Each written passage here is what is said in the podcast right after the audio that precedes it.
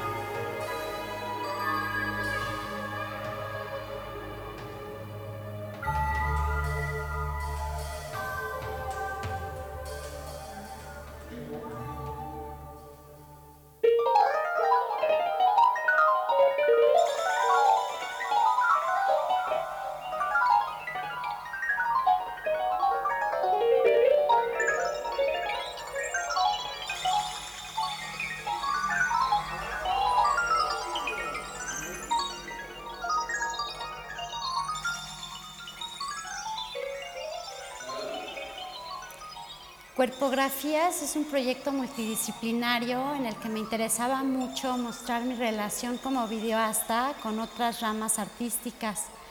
Este proyecto comenzó hace cinco años con mi propio embarazo